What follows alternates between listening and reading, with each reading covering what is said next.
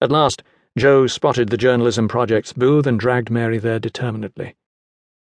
Sam, I finally made it to Project Day, said Joe. This is Mary. Hi, Sam, Mary replied.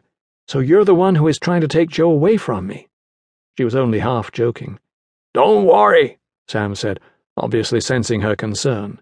Joe said he will never leave you, but I'm sure you know by now that he has some things he has to get out of his system. Have you considered going with him?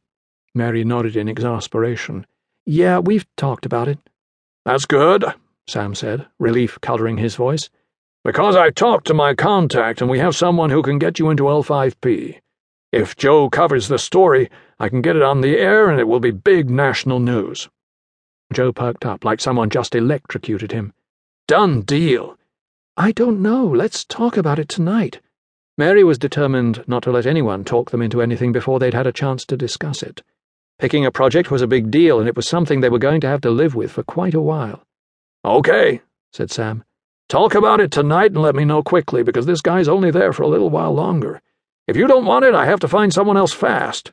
You can call me late tonight if you want to.